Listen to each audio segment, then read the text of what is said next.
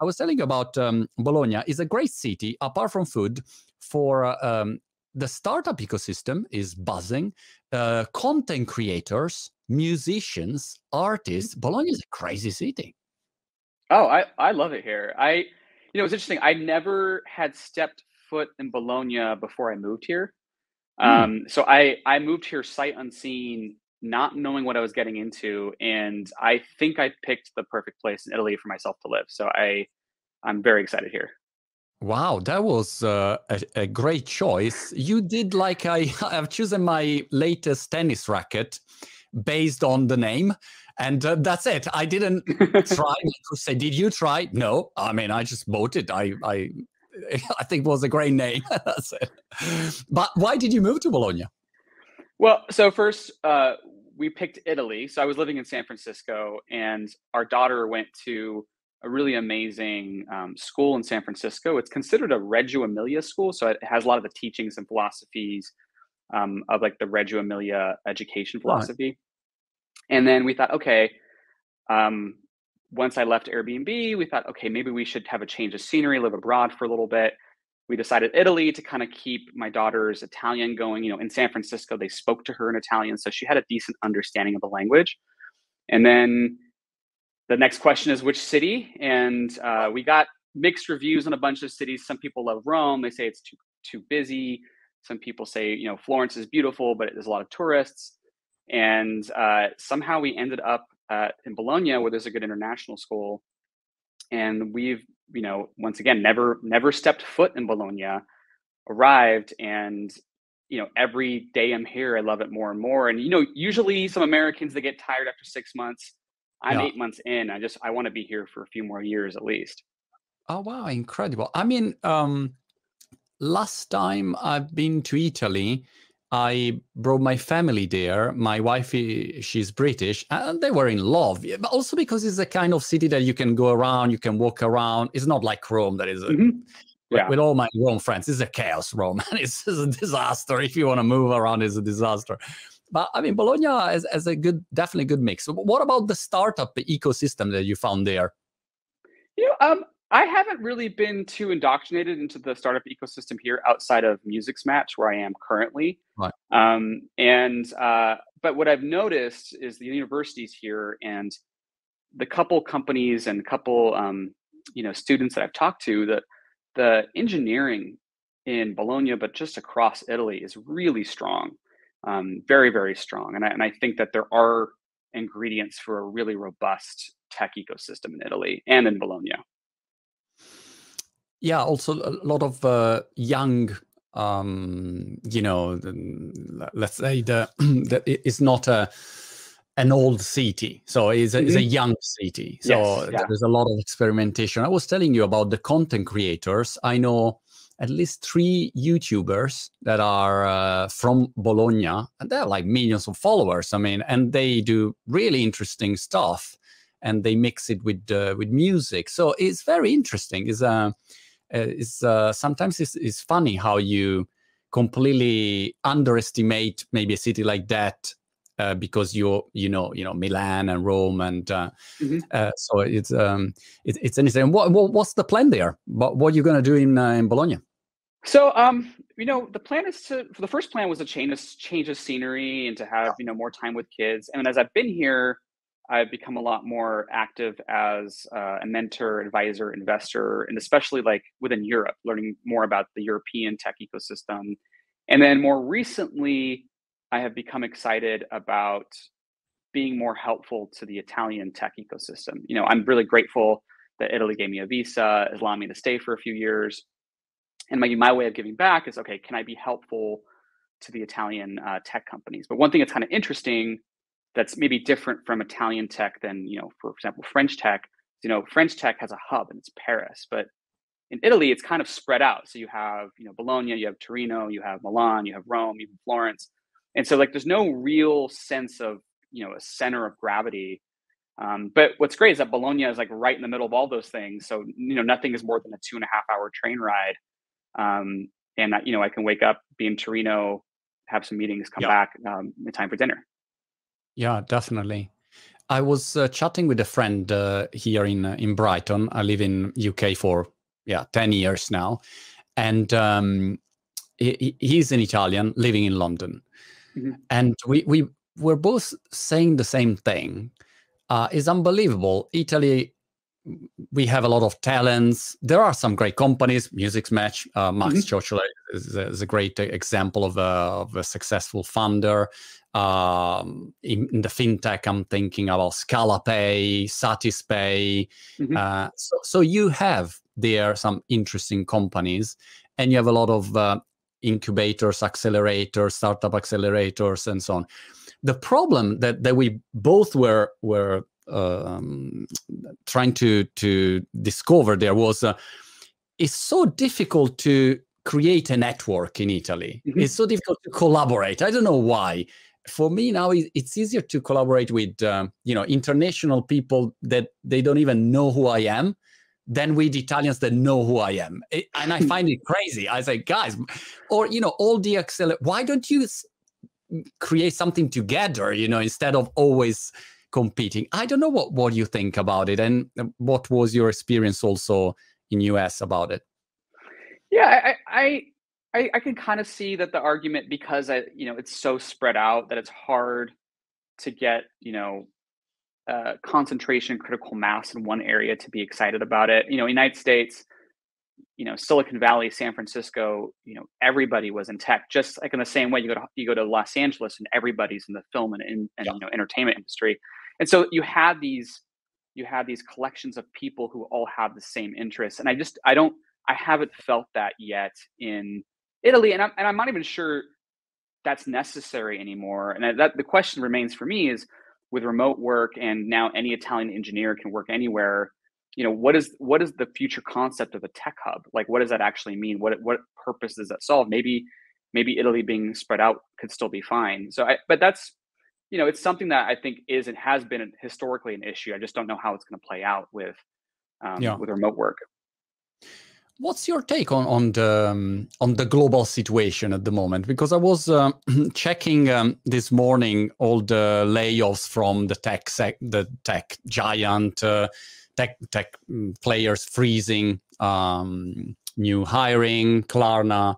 Uh, I don't know, firing 700 people, something like that. Uh, mm-hmm uh, inflation skyrocketing, Ukraine war. I mean, uh, the list goes on and on. And on. Yeah. Of course, as a as you know, as a entrepreneur, you are anyway optimistic and say, "Yeah, but I'm gonna do it anyway," you know, and you don't care. But what what's your take, and what could be, uh, you know, a suggestion on how to ride this roller coaster? Yeah, I mean, I mean, these are are really unfortunate times uh, for many many reasons. Um, uh, but one thing that struck me about Airbnb, you know, the company was founded 2008 2009 during the middle of the financial crisis, and they built a model that was extraordinarily robust in a financial crisis that was then able to thrive over time and then also weather weather the pandemic. And so kind of extrapolating from that, I think that you might see um, companies kind of you know hunkering down, being more focused, trimming you know trimming the fat, and really focusing on building something of extreme value that is very very robust. And so the next couple of years could be tough, but the fallout of that is over time we might see some really really innovative ideas that you know exist when things hopefully start to get a little better. And, and then that's that's what I experienced at Airbnb. I'd also say that, you know, we've lived in a in a world where startups are getting an incredible amount of money to start at the seed stage with really high valuations. And I think we'll probably see a lot less of that.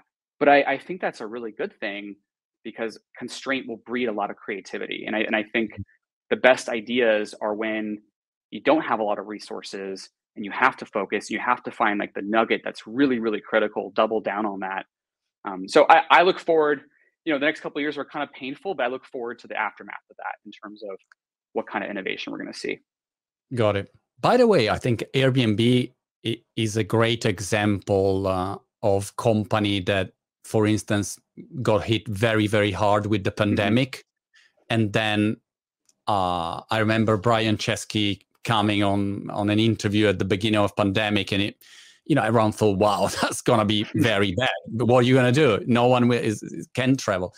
But the company got got it right. I don't know, got the right moves, and uh, and now it, looks uh, it looks really really good. How, how was working with uh, Chesky and then and the founders?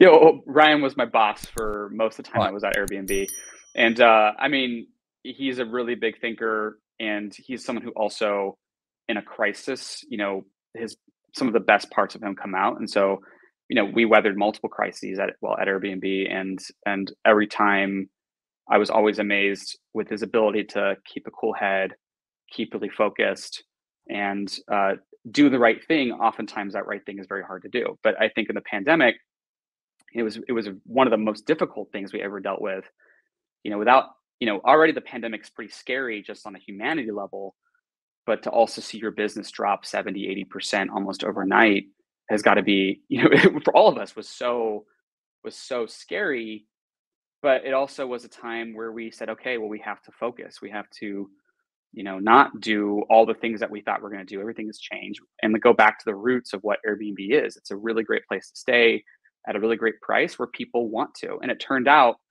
that once the pandemic life, you know, became a bit more normal for people or the everyday for people, all of a sudden folks wanted to go nearby, but somewhere outside of the cities. And our business was set up to do that. And we were able to, you know, um, run campaigns around that and really kind of shift.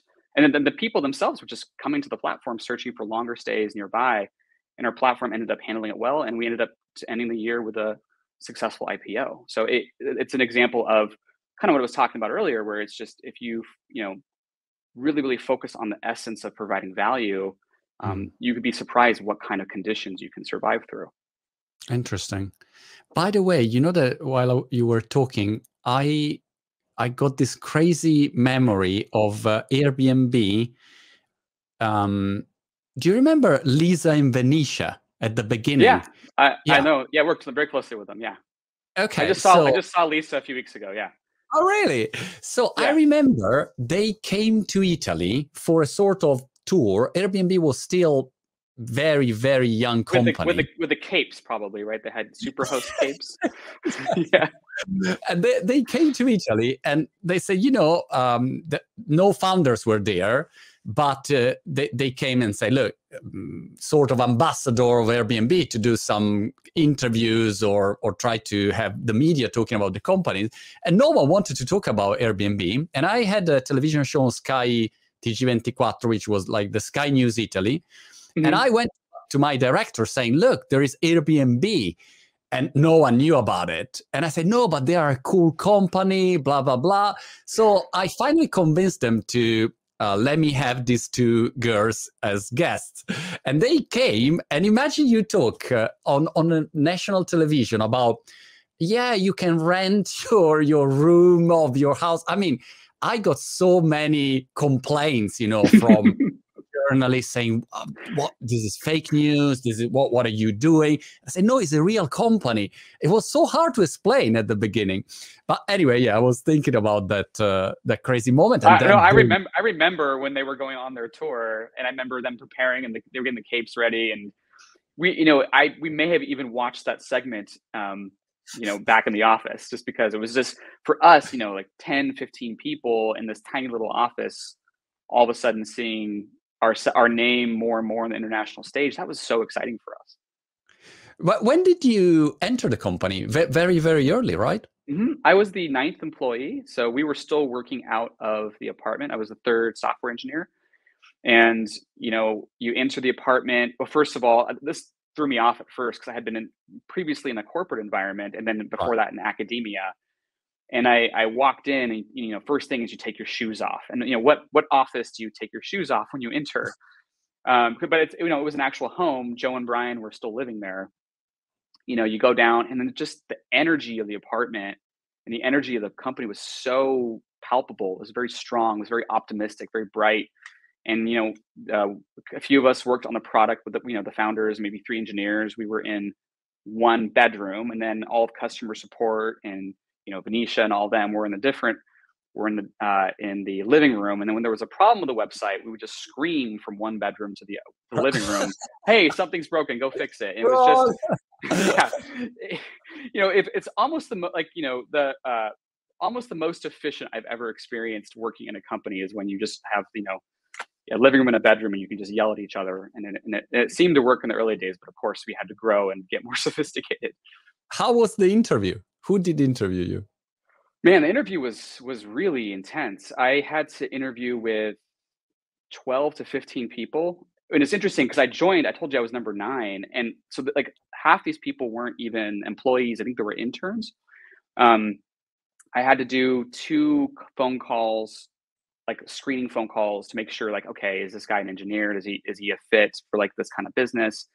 And then I had to do a three hour take home test uh, for coding. And what was interesting was that I had just moved to San Francisco and I couldn't, the rent was already very high in San Francisco and I couldn't right. afford furniture. So I was like sitting on the floor of my, you know, and I was like in credit card debt and everything. So I didn't have no couch. So I'm sitting on the floor writing my three hour coding test. And then I, I apparently did. Sorry, sorry, sorry to interrupt. What what language was the coding test? What, uh, Python or? It, I think it was Ruby. So I had done in grad school, I had learned Ruby, and I think at the time, uh, Airbnb was largely Ruby on Rails, and so I knew that, and so that was a, that was a big plus is that I was familiar with the language. So I did it all in Ruby, and then um, and then we moved to in person interviews. I I the company was getting too big. It was still an apartment, but like all the rooms were full. So I remember, you know, one of the co-founders, Nate Blecharczyk, who was a CTO at the time he had take me to a grocery store and we sat like in the like the food area of the grocery store. He interviewed me and i had to go to a different restaurant and joe and brian interviewed me and i was so confused during my interview with wow. joe and brian because brian was asking me questions like if you could have any superpower what would it be? What's your what's your theme song when you enter a when you enter a room?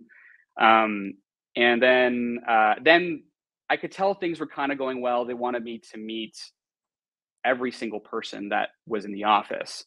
Um, I think at that time they really cared about cultivating um, a really strong, trusted dynamic across people. So they wanted people to buy into the next hires. And you know, I did the same thing when we hired our next engineers. I was, you know, on day one of joining the company, I was already involved in interviewing people. Um, wow. Which is also how fast we were moving. How was uh, moving from a um, company small startup to to a large um, size. Because for instance i never worked for for a big company and max i can handle i think 10 people and then i i kill the company. If i am mm-hmm. with more than 10 people i'll destroy it you know? I'm not uh, done for it. So how, how was this um, this this super fast scaling blitzscaling of airbnb from inside it, I mean, it was a lot of fun. It was a lot of excitement. I think none of us knew that it was going to get as big as it did. And I think there were moments where we'd like pick our head up and be like, wow, we have like all these offices around the world now and all these employees in different countries.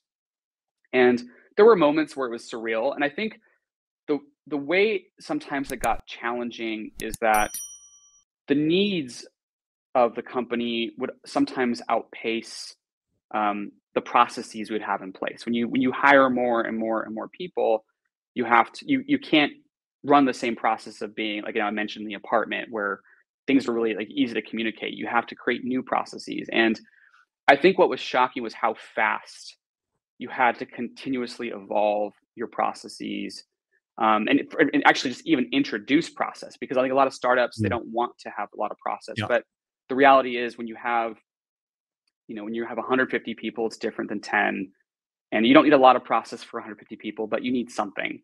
But when you have five six thousand people um, you have to spend a lot of time communicating uh, getting people on the same page and and having processes to make that efficient. And so i think you know there were times where maybe we had a bit of resistance to that because we wanted that that startup vibe but the reality is it's inevitable i think as a company grows and and did you focus on on product all the time? What what was your main um, passion over there and focus?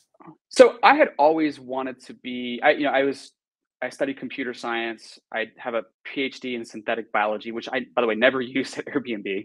Um, we never did biology at Airbnb.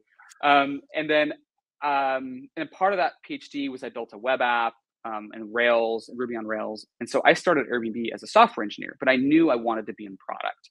But I made a gamble and I said, listen, I'm going to learn more about product sitting next to Joe and Brian, who are great designers who were trained at the Rhode Island School of Design in the United States. They're going to help me understand product better if I sit next to them than if I join, you know, Google or Facebook as a product manager, super down in the stack. Right. And so I started doing engineering tasks, and we didn't have any product managers. And I started doing engineering tasks. I built our first professional photography program.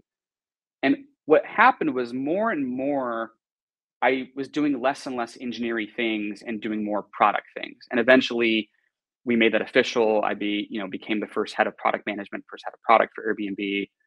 And I did that for about five or six years. And then towards the end of that, you know, Brian Chesky, myself, and a, know, a few others, we started exploring the next businesses beyond homes for Airbnb. And then after we launched launched Airbnb Experiences, I took over as the you know, head of Airbnb experiences or general manager of Airbnb experiences, and then ran that for about three years, and then Got started it. to wind wind down. Did you learn anything interesting or unexpected uh, by working with, uh, for instance, Brian on design, on product? Uh, that maybe you you you were convinced that um, you should apply certain principles, and then in real life uh, you discover that you had to do things in a different way. Oh yeah, so many things. I mean, and that's what I wanted. Like I, you know, when I was in grad school, I was getting fascinated by design and architecture and all that, and I was kind of like, oh, I wish I had gone to school for this. So, so I was eating it up. I, I really loved working with a design heavy, design heavy founders and a company that really valued design. Especially, you're talking when I joined. You know, Steve Jobs was still alive. The iPhone was only on like iPhone four. There was still a lot of great stuff coming out. And so, yeah, I, I learned a ton. I mean, the big things some of the big things I took away from working with Brian was, you know, thinking really big. You know, not you always you would say, don't edit your thinking. Um, a lot of people, you know, my first task was to this, you know, get ten thousand homes shot professional with professional photography, and a lot of you know that's at the time that sounded like an astronomical number, and I I think you know he kind of coached me to not think of it that way and and to not sort of limit my own thinking and I think that's some in some part why Airbnb did so well is we didn't really limit our thinking into what this could become. So that that was a big one, but also a lot of engineers, especially back then in 2010, they thought of design as you know individual pixels on a screen, a desktop screen, eventually a mobile screen. But design is, you know, what's that feeling like when you enter an Airbnb? What's the feeling like for a host when they come back after a guest has left? Um, you know, how does that bleed into brand how does that and so i i was really trained as a scientist and engineer but i feel like working with you know brian and joe they really helped me think more like an artist and a designer and i really wow. loved that part and i and I, I i started to realize that the best products really marry art and science very well by the way how do you take photos of 10,000 airbnbs or 100 I mean, I, I, don't know. That to me seems like a gigantic, uh, undoable task.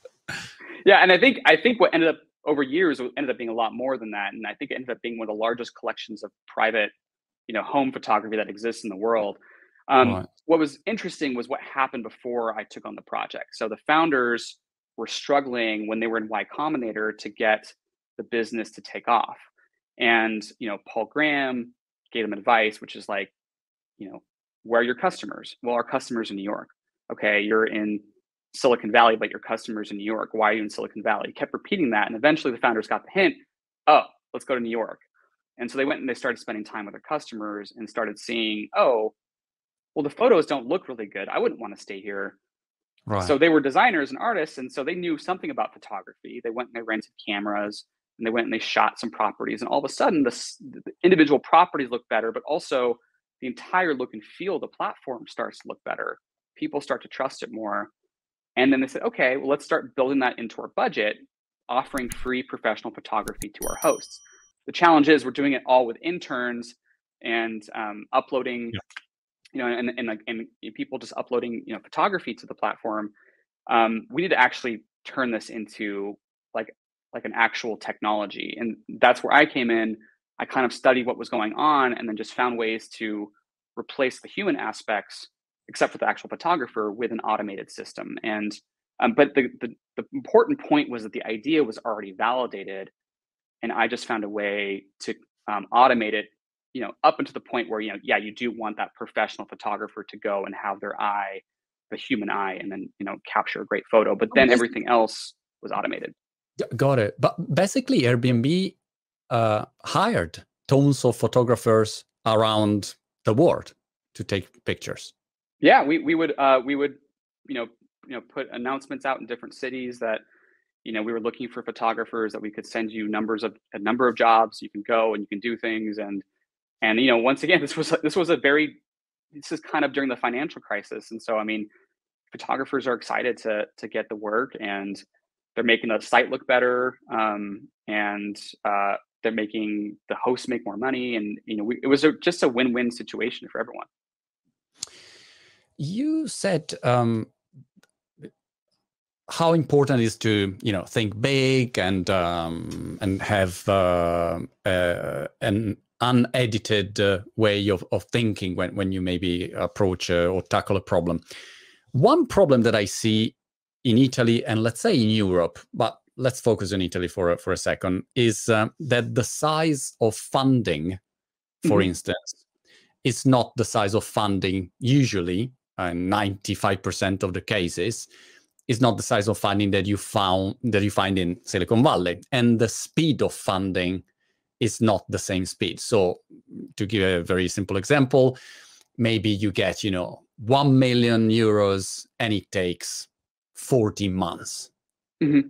uh, for a startup. And then you see maybe in Silicon Valley and they get, you know, 20 million in uh, 70 seconds. So it's mm-hmm. a different uh, it's a different competition because how can I compete with you if you in 40 months uh, have already you know built a company and I'm still closing my little round, and then I, I have to immediately think about the next one. How do you think is possible to solve? And of course, I'm trying to simplify here. And for instance, Scalapay did a 500 million dollar uh, mm-hmm. round, so it's not always like that. No, I, I don't. I don't think there's a you know a magic wand to make this change overnight. I think it's going to take some time, but I do think there there are multiple factors that you know currently might hold the Italian ecosystem back compared to like you know say a France or United States. And I think that how funding works is certainly one of them. I think I think we I think Italy should borrow some of the practices that work. I mean, I've also heard things like the terms are not the same, the expectations are not the same. What I was hearing in the United States about Europe, um, I think it's changing, but um, investors have uh, much more short short term uh, expectations on the return on their investment. They're a lot less risk averse. And I think, you know, meanwhile, you have, you know, the big funds in Silicon Valley are all like very long-term thinking, thinking for, you know, how do we make, you know, you know, multi-generational companies and stuff like that. So I think a lot of it is is the mindset. Um, and I think also, I think, I think it's just going to take some time to get some acceleration. And I'm starting to see some positive things happen. So um, I know, like for example, Exor just launched their seed program in Italy, and like people are calling it the Y Combinator of Italy. You know, trying to help accelerate these companies. I think they're going to bring some of the you know alternative ways of approaching investing and make that more commonplace in Italy and give some of these startups. And I think it will take a lot of things like that. There's not only there's not one thing that you can do um, to make to completely change the ecosystem, but I do think that changing how funding works is a big part. I would also say what I saw with France is that the government was also helping with financial incentives for right. for startups. And um, the details I'm not too not too familiar with, but I think they were you know for every dollar you're raising in investment, they would somehow make that available to you in debt, um, and giving you more options to have funding so that you can take bring your idea to market. And I think um, having the government more involved, more hands on with you know cultivating the tech ecosystem here would also be really helpful. Uh, the government i'm skeptic about italian government but uh, this you know maybe i'm just wrong maybe web3 uh, could also change the way funding is done. I mean, I, have just seen this uh, new Kevin Rose project called Moonbirds, which is an NFT mm-hmm. collection. Mm-hmm. I don't know if you're into NFTs and this kind of I, stuff. I, I, I, didn't, I couldn't afford one, uh, right. so I didn't buy one. but yeah. I mean, not you need to be a millionaire now to afford uh, Moonbirds. But apart from that, I mean, Kevin Rose, um, Digg founder, uh, and, and, and, long history in uh, in Silicon Valley also as a as an investor, and uh, and they raised I think 200 million, over 200 million in I don't know 48 hours. Uh, so that's mm-hmm. their seed round, you know, that which is interesting. Um, so maybe yeah, Web three could be also for Italy a way to to solve that problem. I don't know. Yeah, no, I, I agree. I mean, I was in um, I was in Berlin two weeks ago, and I met with a company, metaverse company that is going to be selling the real estate as NFTs on um, as a way of funding. But they actually don't want to go the traditional route of VCs. But you know, imagine selling land or virtual properties or virtual apartments, and it sounds really crazy, but it just might work. And I I think that um, if that does end up working, that's a really amazing way to to fund your company. What are interesting sectors for you in this moment that you are focusing or thinking that they could maybe be, you know, some hot uh, areas to invest or to launch stuff? So personally, um, I invest a lot in music tech. I'm not saying that music tech is going to be hot for the next thing, but you know, when I was a kid, I always wanted to be a musician when I grew up, and now I have more time, and so I'm spending uh, a lot of effort in that space. Everything from instruments to Web three to metaverse stuff, and so it kind of cuts across everything. And I'm I'm passionate about it because I would love to see a world where artists are paid more. Um, you know, right now being a musician is very difficult, and I, you know, with Airbnb and you know, especially Airbnb experiences, we saw some of our hosts make a few hundred thousand euros a year yeah. on the platform and that's life changing for doing the work that you love and so that's a big area for me um, i'm you know very passionate about but very early with climate tech getting very getting more into that and as i mentioned like italian tech is something that i'm that i'm getting really interested in but you know of course across across everything a lot in a lot in web3 um, a lot in a lot in crypto a lot in nfts and i think i think it's um to me it's you know the the the picture of an ape being the application of an NFT is like saying the spreadsheet is the application of the personal computer. I mean, we're so early, and it's very clear to me that this technology will be extremely useful in ways we can't understand yet. Um, so that's you know just horizontally like those technologies I find I find pretty fascinating. It's interesting. I I've launched my NFT um, collection a few months ago, and it's a utility NFT. So mm-hmm. um, you you buy this NFT and you have access to mm-hmm. stuff that I do, events or things like that. And the reaction from Italian people living in Italy, because my my audience is maybe Italians all over the world, but Italian people living in Italy, it was so bad. Like, oh, um, you are a scammer. Like I say, what are you talking about, guys? Like, is uh, is a utility NFT, so you can come to an event. You you, you don't have. It's like you you look at this and say, oh, I'm I'm selling you a card. No, I, this is you put the card and it opens up a room full of things. You know, it's incredible how maybe now it's changing a bit the perception, but I I got a crazy reaction about uh, NFTs from Italians? I mean, I, as an investor, I like that kind of response because you want to be investing in the technology that could be very useful, but everybody thinks is crazy. Because if it's obvious, it's maybe not worth investing in. But you like, you know, when I joined Airbnb, before I joined Airbnb, and I was in grad school, like in 2007, I was couch surfing. So I would sleep on people's floors, and I would have the best time ever sleeping on someone's floor, sometimes no pillow, for free compared to staying in a paid hotel.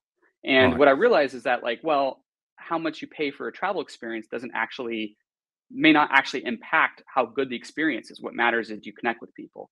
And so when Airbnb came around, to me, it was very obvious. But to most people, they were saying, no, yeah. don't join Airbnb, crazy idea, never going to work. You know, people are bad. Like, like, let's just, no, don't do that.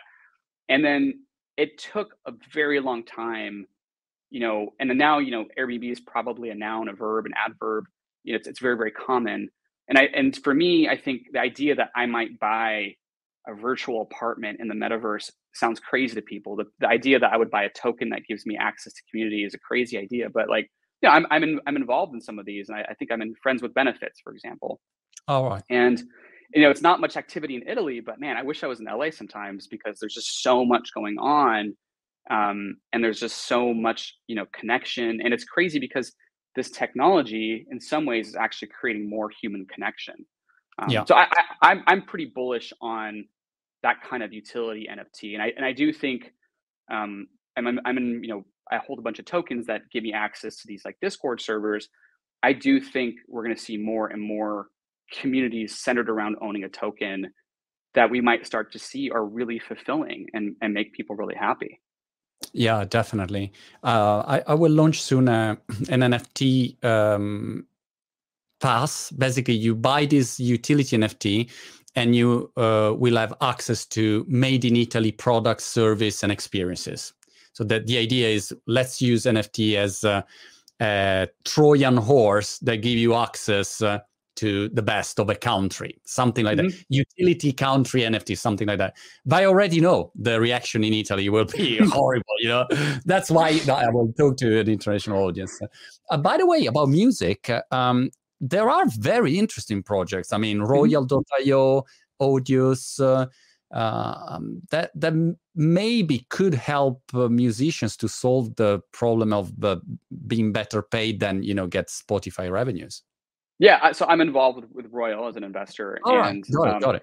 And I think uh, I think it's inevitable that um, NFTs will replace a lot of things like how royalties are paid out, perhaps even how properties are purchased, or you know how collectibles, even physical collectibles, are purchased, and just you know NFTs are just smart contracts, and it just it's a very very simple proposition. If you own an NFT, you just get you know shares of the royalties of a song and the artist up front gets you know they sell the royalties they get an upfront payment and so i think it's a really interesting model coming back to like i mean i'm excited about you know models that help artists get paid more.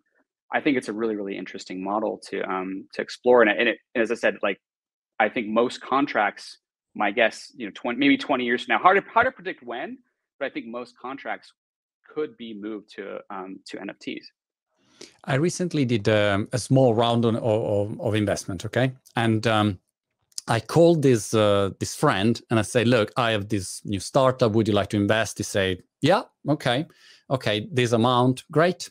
Uh, let's do this."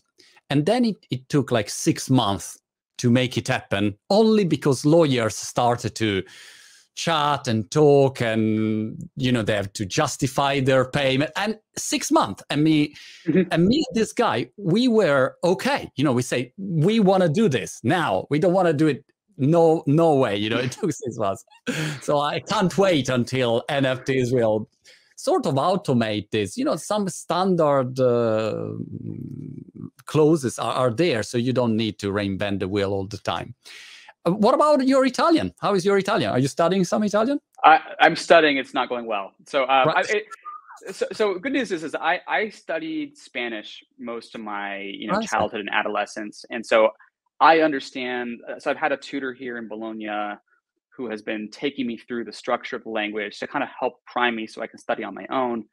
And nothing seems crazy to me because I, I studied Spanish. Most English speakers won't understand a gendered language very easily. So I'm, I'm getting better. Half the time I can just say a, a Spanish word and it's like usually somewhat correct. Um, so so I'm getting better, but check back maybe a year from now, and maybe I'll be able to say something somewhat intelligible. But at the moment, um, but I, am understanding a lot of stuff like on the street, and um, and it's a beautiful. It helps that it's a very just beautiful language. I, I love the sound of it. Joe, I hope you won't become like me that after 10 years in UK, I can't speak English and I can't speak Italian anymore. So I, I'm so, I, I don't know what to do, you know. I speak a weird language. I don't understand myself anymore. Interesting, very, very interesting. Uh, you said you you are an investor in uh, Royal.io. Uh, other mm-hmm. interesting companies that you're investing in or you are an advisor of? Yeah, I mean, um, in, in the music space, uh, like companies like Hi-Fi that do that are thinking about financial management for artists, and um, Splice, like which is a really popular um, music uh, music app. I was um, uh, other spaces. I was an early investor in Headspace, like the meditation app, and um, I've probably made somewhere like forty angel investments in the last several years. And you know, I I like helping startups. What's interesting is that now under my Italian visa, I don't actually, I'm not allowed to actually have working activity as, as you know, per the stipulations of my visa. So I'm helping a lot of companies, including Music Matches, which is where I'm at right now. I'm helping a lot of them without any sort of expectation of compensation because it's a way for me to kind of keep my learnings alive and and and keep myself really engaged. But I also found that you know I'm eager to build my you know European tech network. I mean, most of my tech network has been in the United States, and I find that the more I'm able to give companies without sort of expecting anything in return, um, I actually get a lot in return, and I get a lot of intros, and I get a lot of um, you know access to to companies that need help, sometimes need an investor, and I just made my first Italian investment uh, like a month ago in an AI company from Torino. Right. So I'm I'm starting to get a little bit more more active more active in Italy too. By the way, about AI, I, I just recorded a video about uh, fake uh, AI videos, fake AI um, images, and I I watched I, I checked this uh, company called Metaphysic.ai. Mm-hmm. I don't know if you ever heard of it. No, I haven't heard of it. They they did the guys that done the you know the Tom Cruise fake oh yeah video on TikTok. You know. Yeah, I think I've seen that. Yeah. Yeah, uh, they they've done that basically, okay. and. Um, and it's very interesting i mean because you think wow there are a lot of uh, of course th- there is a problem there with you know fake news and so on. But if you see it from a content creation point of view i could uh, you know produce my videos where i maybe i'm i'm speaking alone and i do a little monologue uh, in a synthetic way. So i just write it down and then once the ai pick my you know way of speaking that's it i can do it or i can speak in 50 different languages. So also i think that's an interesting sector that i am trying to keep an eye on it. Yeah for sure. I mean ai ai is so powerful and it's going to unlock in every industry from science and how and the future of medicine to to um, in, in music it's it's being used a lot now. And i think like for example a lot of companies are starting to release like automatically generated music. Um, not that it's going to replace popular right. music anytime soon, but as like a starting place or sometimes for you know meditation or YouTube background music and stuff like that. So I think AI just has an enormous amount of of uh, potential. For sure. I was thinking, Joe, also about you mentioned the network, European mm-hmm. network of contacts. Uh, maybe Web three is also changing that that part because before you you had to have a, like a US centric network of mm-hmm. contacts to, to succeed in the in startup land let's say that now i mean i'm interviewing all the top people in web3 and they are all over i mean i don't know cz from binance he, he has got a net worth of 100 billion and i mean he's not a silicon valley guy or you know the, the the founder of Aave or uh, I mean, Doc uh, we can't mention anymore because after the Luna crash, uh, we can't mention anymore. But I mean, they're all over the world, so it's not a US centric network, and that's also interesting and it is an opportunity. Also, a, a great crypto community in Italy. So uh, this is also maybe an, another difference with this Web three buzzword, but which is real. Yeah, I mean, I think there's there's two forces. One is, you know, the pandemic massively accelerated the idea of remote work and not just like remote, you know, from 100 kilometers away, but remote from anywhere in the world. And you know, and that's made it more accessible. More accessible. It's made me think that you know Silicon Valley has been the hub of tech. I think it's going to be a hub of tech moving forward, but not necessarily the hub. And then, of course, on the other side, you have these you know decentralized new technologies that are changing how people connect, changing how people invest, changing how you know changing currencies and they don't know any country borders and stuff. It's so I think it's a very, you know, coming back to your question, like what are things going to be like right now? I think, you know, when if VCs aren't going to be putting a lot of money into something, well, there's always crypto and these these technologies that can survive during these dark times might end up defining, you know, the next the next wave of tech companies. Are you following the elongate? The you know, a, a, little bit, like um, not the most recent stuff, but you know, uh, you know, I had originally before I was going to applying to work at Airbnb, I had wanted to work at Twitter. I think it was like 30 employees at the time. All right. So I mean, uh, Twitter was a company I was I was pretty familiar with, and so I, I was following that a little bit, but I, I couldn't tell you what the latest is uh, with all of that. And also, you know, being being in Italy, you know, I'm not seeing that so much day to day, maybe as I was in San Francisco. I don't know. I'm just curious to understand what will happen to social media, you know, in, in the Web3 uh, scenario. How will it change? There will be a decentralization, yes, no, and all the problems related. Uh, so I don't know. But if I put my hat of content creator on, I always think, gosh, it's crazy. You know, I, I produce content on multiple platforms, and from one day to another, they can just freeze my account, shut down, yeah. uh, completely uh, cancel, uh, delete your reach. And you think, wow, that's crazy. It's really um, an unfair relationship that you build with mm-hmm. this company.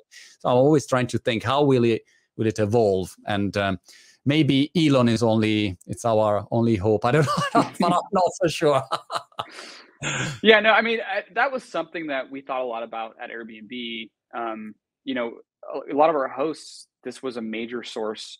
Renting their home was how they kept their home, was how they yeah. put their kids through school, was a major source of income. And so when you make decisions and sometimes they're warranted you have to be removed from the platform sometimes you know some of these platforms like you know i i saw your twitter post about you know youtube you know taking you down yeah, um, yeah. without without without any sort of like you know um real reason yeah it has real consequences for real people and i think uh um you know one thing we tried to embrace at airbnb is we had a principle was that our hosts are our partners our business partners. We are in business partnership with them. And i think you know, that's a very like subtle phrase but a lot of us thought about well would you do this to your to your business partner? Um, would you treat them this way? And i and, and, you know as i said sometimes people have to be removed but i think in a lot of the cases it doesn't seem like like um like the people creating the value on these platforms are treated like partners. Yeah. In, in my case it, it was funny because um i contact my youtube partner uh, the, like like the, like the person that followed the partnership uh, or follow some creators, and um, yeah, then I had a, a surreal chat with someone uh, on a chat for you know YouTube content creators, and uh, suddenly uh, my channel reappeared, and I say, look, I can see my channel now, and they say, uh, yeah, it's all right now, and I said, but why? Why did you delete my channel? I know it's all right now. Uh, it's you know the policy. It was against the policy. What policy? What did I do? That's also the problem. If you not transparent, and I have no idea. It, it feels like Italy when you deal with law, you know, or, or accountants. Can I do this? Uh, yes, but if you are bold in Brighton and you stay on the right leg for three seconds, is uh, 10k. But if you stay on the left, uh, uh, it doesn't work like that. So that's I think the other problem that um, that this platform should solve. So you're not their their partner at all, and they're not also transparent. So you don't understand what's wrong, what's right, uh, and it's a very difficult job. I understand that is is tricky to handle. You know. Yeah, you have and you have millions and millions and millions of content creators, and you you know the company has a lot of pressure to you know keep its you know its numbers looking really good and not have too many people supporting that. And so things get very automated and you know these edge cases become but these edge cases become are real people and they become real problems. In your airbnb period did you have uh, i'm sorry i'm going straight into gossip now but i can't this. Did you have any um, interesting meeting or you know conference call with other you know uh, founders or companies uh, uh, that you know maybe there was a partnership and you had to do a partnership with i don't know zuck and uh, facebook. I don't know. It, it, it, was any moment that you remember like oh well that was a, a very interesting different weird uh, call or or meeting that that i had and uh, and you you still remember it Yeah, I mean, there there were a lot of that stuff. I mean, as time went on, um, you got more and more used to to those to those um, those kind of things. I think the one that stands out to me the most was um, there was uh, uh, I, there was a board meeting going on, and I didn't have anything to do with preparing for the board meeting. And then out of nowhere, they text me to come join the board meeting and present some of the product stuff. And. I had never even seen the slides. And I walk in, and it's like, you know, um, you know, Reid Hoffman, and uh, you know, our our our board members, and like a bunch of like really famous, you know, investors that are legendary. And here's me completely unprepared, you know playing slide roulette just like trying to trying to figure out what each slide is. And you know it went fine it was great but i just i, I actually walked out feeling really lucky um, that i had you know access to such you know great people and some of those people ended up you know being people i could go to for advice and and mentorship and and uh, so i was i felt myself to be extremely lucky um, that i was able to have that kind of access for sure Sorry, Joe, for the gossip question, but I recently watched uh, We Crashed. I don't know if you watched it. Uh, no, no, I'm not. No. Oh, it's fantastic on Apple TV. I, I think it, they they did a great job. It's not only you know stupid gossip about Adam Neumann. It, it's really, I think, a good portrait of uh, scaling a company with the big pressure from investors and of course an eclectic erratic founder. But it's done i think pretty well. Great actor great actress. Uh, so it, it, i think it's good. I watched that one and dropout on disney plus about theranos. Um, okay.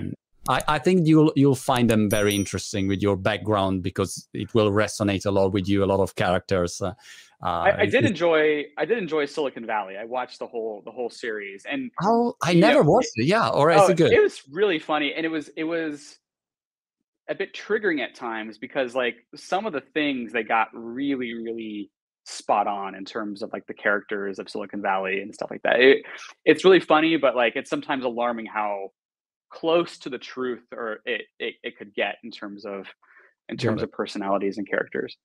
I, have to let you go now, but uh, my final curiosity was um, if there is any company uh, that is not super well known uh, that you are keeping an eye on and you think that they could have a great potential in the next five years? I mean, I, I could be biased because I'm in their offices right now, but but definitely right. Musixmatch. Like I think I, you know, it's a I'm in the music space. I hadn't heard of them. Um, I just, you know, one day emailed Max Ciociola. I'm like, hey, I'm into music, I'm into advising, we should meet up. And then we became, you know, good friends quickly. And the more I dug into their technology in the combination of AI and community, I I'm like, wow, there's something really, really interesting here. And you know, I think that's a pattern I'm seeing with some of the companies I'm seeing in Italy is that you have incredible tech, um, incredible people, but you know they may not have the world stage yet they may not be super well known yet. And i think i think you have italy has a history of iconic brands like the Definitely. ferraris and like and, and then fashion all that stuff. And I, and I do think we will start to see some iconic brands tech brands come out of italy and i think all the ingredients are there. It just just needs to happen. Yeah, I can't wait that moment for Musixmatch so that Max will remember about friends. Basically, that's my that's, that's, my my pension retirement strategy is Max Ciociola with, with Musixmatch.